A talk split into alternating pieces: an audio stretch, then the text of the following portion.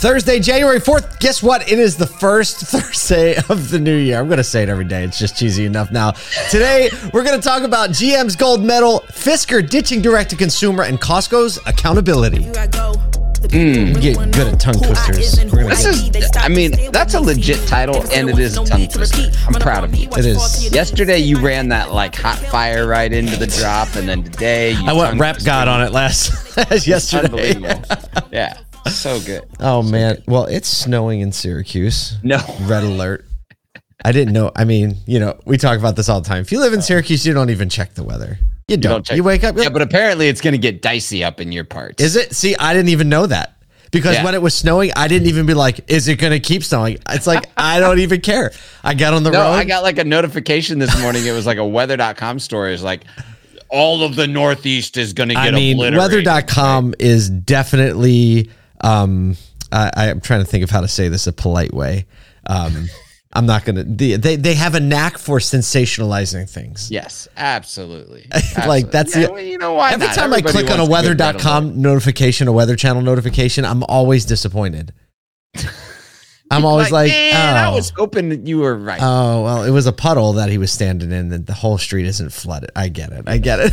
well, um, look, we're coming in hard. We're releasing a new Auto Collabs episode. If you didn't know, we have uh, several podcasts. This one, but we also have um, other ones. Auto Collabs is where myself, Kyle, Michael Cirillo get a little deeper, a little more under the surface with our guests, a little bit more long form. And um, today, it's with oh, this was such a good one.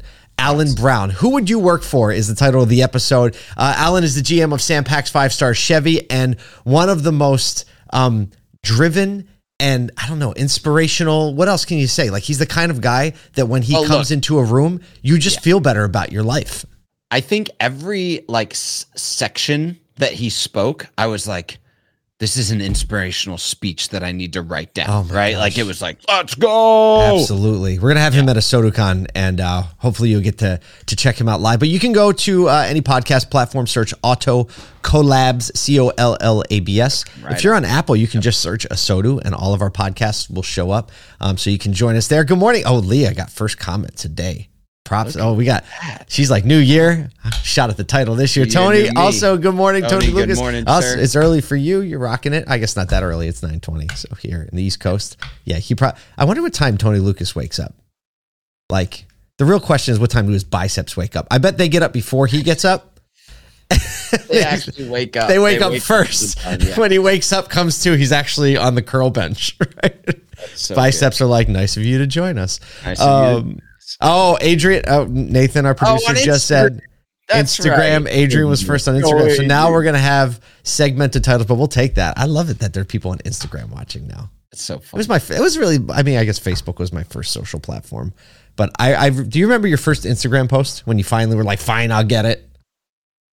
I have no clue. I remember mine. I I'm was gonna go scroll and find it. It's gonna be so too long. dumb. Yeah, it's gonna be so dumb. I, I was sitting outside uh, my building with my other business back in the day, outside working outside because it was a nice morning, and I took a picture of like me working, like first person me, and you could see the table in my notebook, and the moon was still out. Yeah, and And- and you hashtag no filtered that Joker, Yeah, didn't yeah. I don't even know. I don't know. But there was a day, kids, when you couldn't even post a video on Instagram. Actually, for quite a know, while. right? Photos only. Now yeah. that's why that's why I did this thing, and they evolved. So yeah, that's a lot of fun. yeah. I think we should talk about some automotive news at some point Let's in today. do it. Let's get All right, so uh, it was really fun. Like yesterday, all of the the sales numbers started to drop from all the manufacturers, and apparently GM will be keeping its top spot in the U.S. Uh, for 2023, marking the industry's best performance since the pandemic, selling 2.6 million vehicles, which marks a 14.1 percent increase year over year, uh, and they slightly edged out Toyota for the number one spot. Uh, so GM saw 14% increase in their sales. Uh, Toyota still 6.6%. Nothing that nothing to sniff at. Uh, the U.S. auto industry sold 15.5 million units last year total. Shout out to Jonathan Smoke and Cox Automotive, who uh, just do a really great job at predicting these things. Uh, EVs made up 17% of sales, which is uh, I think yeah. I think that probably includes hybrids. Yeah. That's Um, pretty that's that's strong. So Toyota's EV sales, including hybrids, uh, jumped 30% though to represent almost a third of their overall sales volume.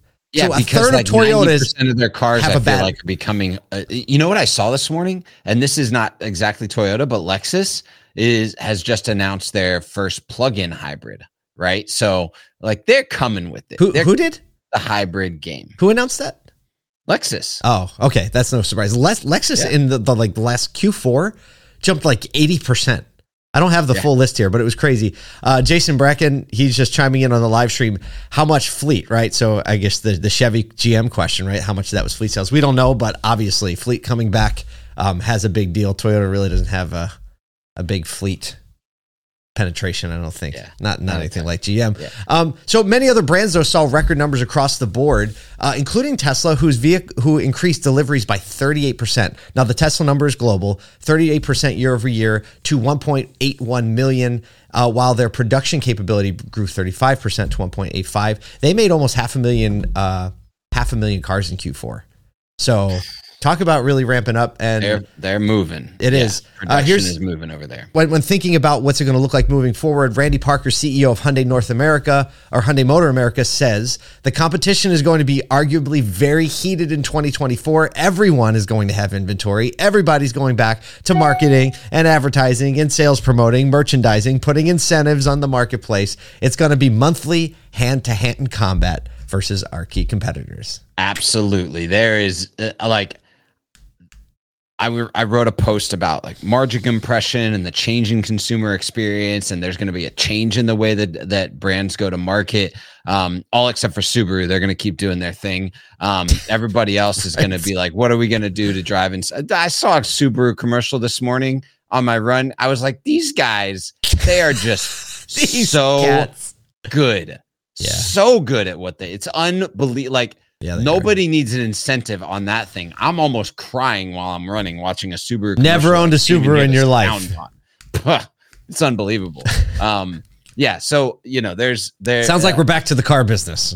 back to the car business. Have Like, that. it- I mean, gosh, Kyle, how many 20 times have we had this 2019. conversation with clients and dealers? Like everybody's talking about it. at, at NADA last year, everybody was saying we're gotta get back to the basics, right? Like that was the the constant theme we heard over and over and over. But it's funny how it actually took a year for it to be like full reality. for the reality to hit. Like, I wonder if everybody after got actually got after what they were talking about. At No, NADA. Like, no, like, that's- what's the no. gut check on. Did you do it? Did you get after it so that you're ready? For Well, we this can look at the list of the top sellers and we know who did and who There didn't. Oh. Oh, hey, dealers, dealers understand. The good dealers really understand. Speaking of great dealers, Segue. this this, this warms our hearts so much. Stories like this.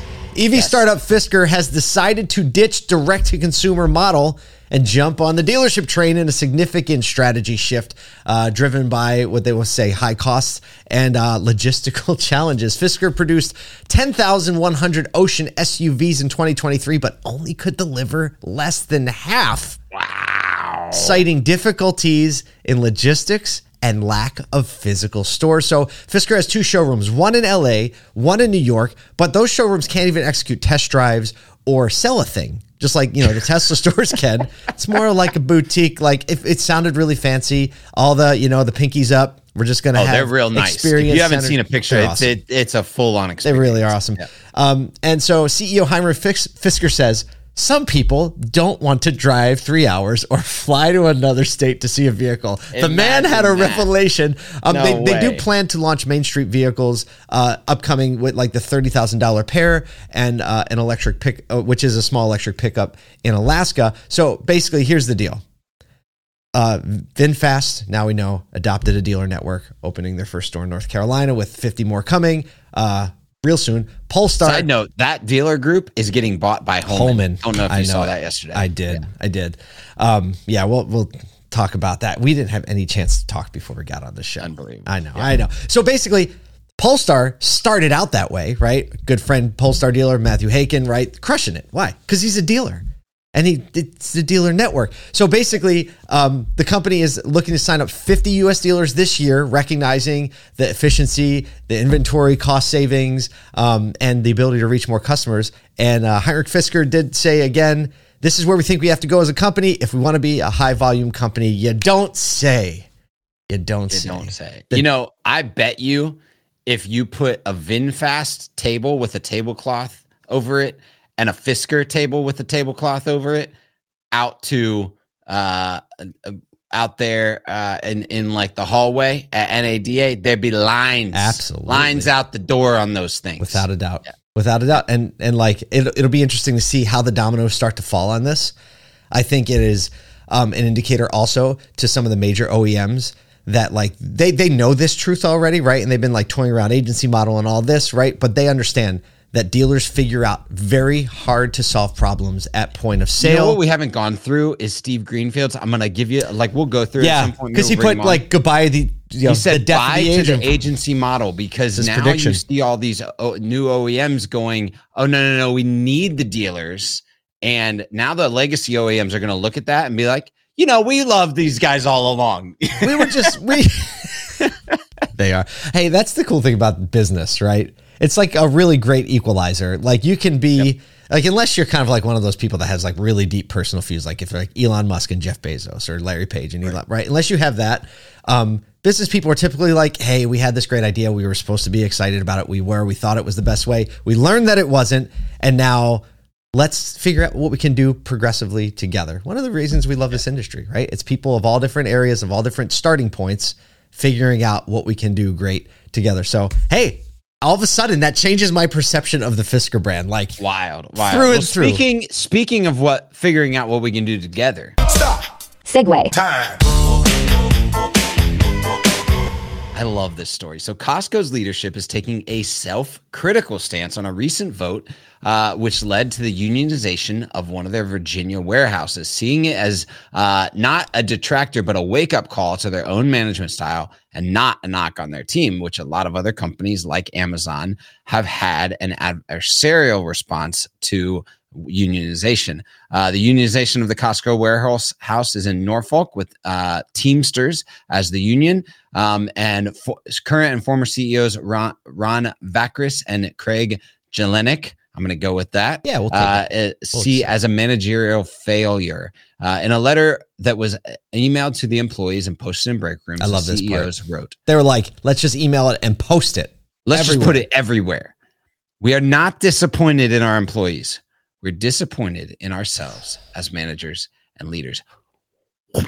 Can we have some drop. more accountable leadership? Can I get that? Let's go. Uh, so there's already about 18,000 Costco employees representing 5% of the workforce unionized, um, with Teamsters represented them.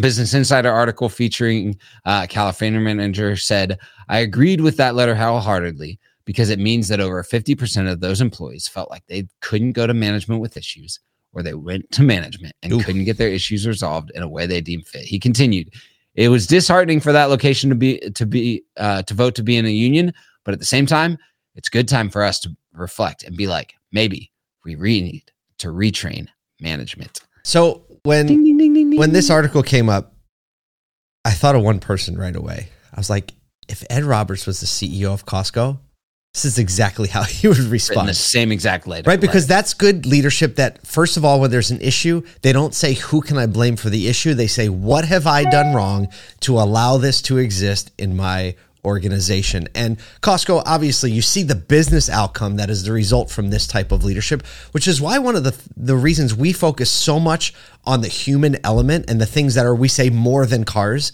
in the auto industry because we know that when you focus on these things and these mindsets the business outcomes follow. Yeah we pay attention to the insights and the stats and the releases and the data and the technology and the progressive nature. But at the core of it the simple things are what make the massive impact on the other side so uh, you know you and i are big costco fans to begin with and um, this just deepens it it's like wow you can be a massive company and still exhibit high level empathetic responsible empathy, accountable compassion, understanding about, and self reflection about who you actually are as a leadership and management team. Kudos to them, and I bet you they're going to get it right in the way that they interact with the union as well. They sure. I think. I think you're right as well. Well, listen. We hope this helped you self-reflect. You're about to go out there into the automotive world, talk to consumers, talk to your coworkers, self-reflect. How can I give more than I take? And I guarantee you, the day will be better.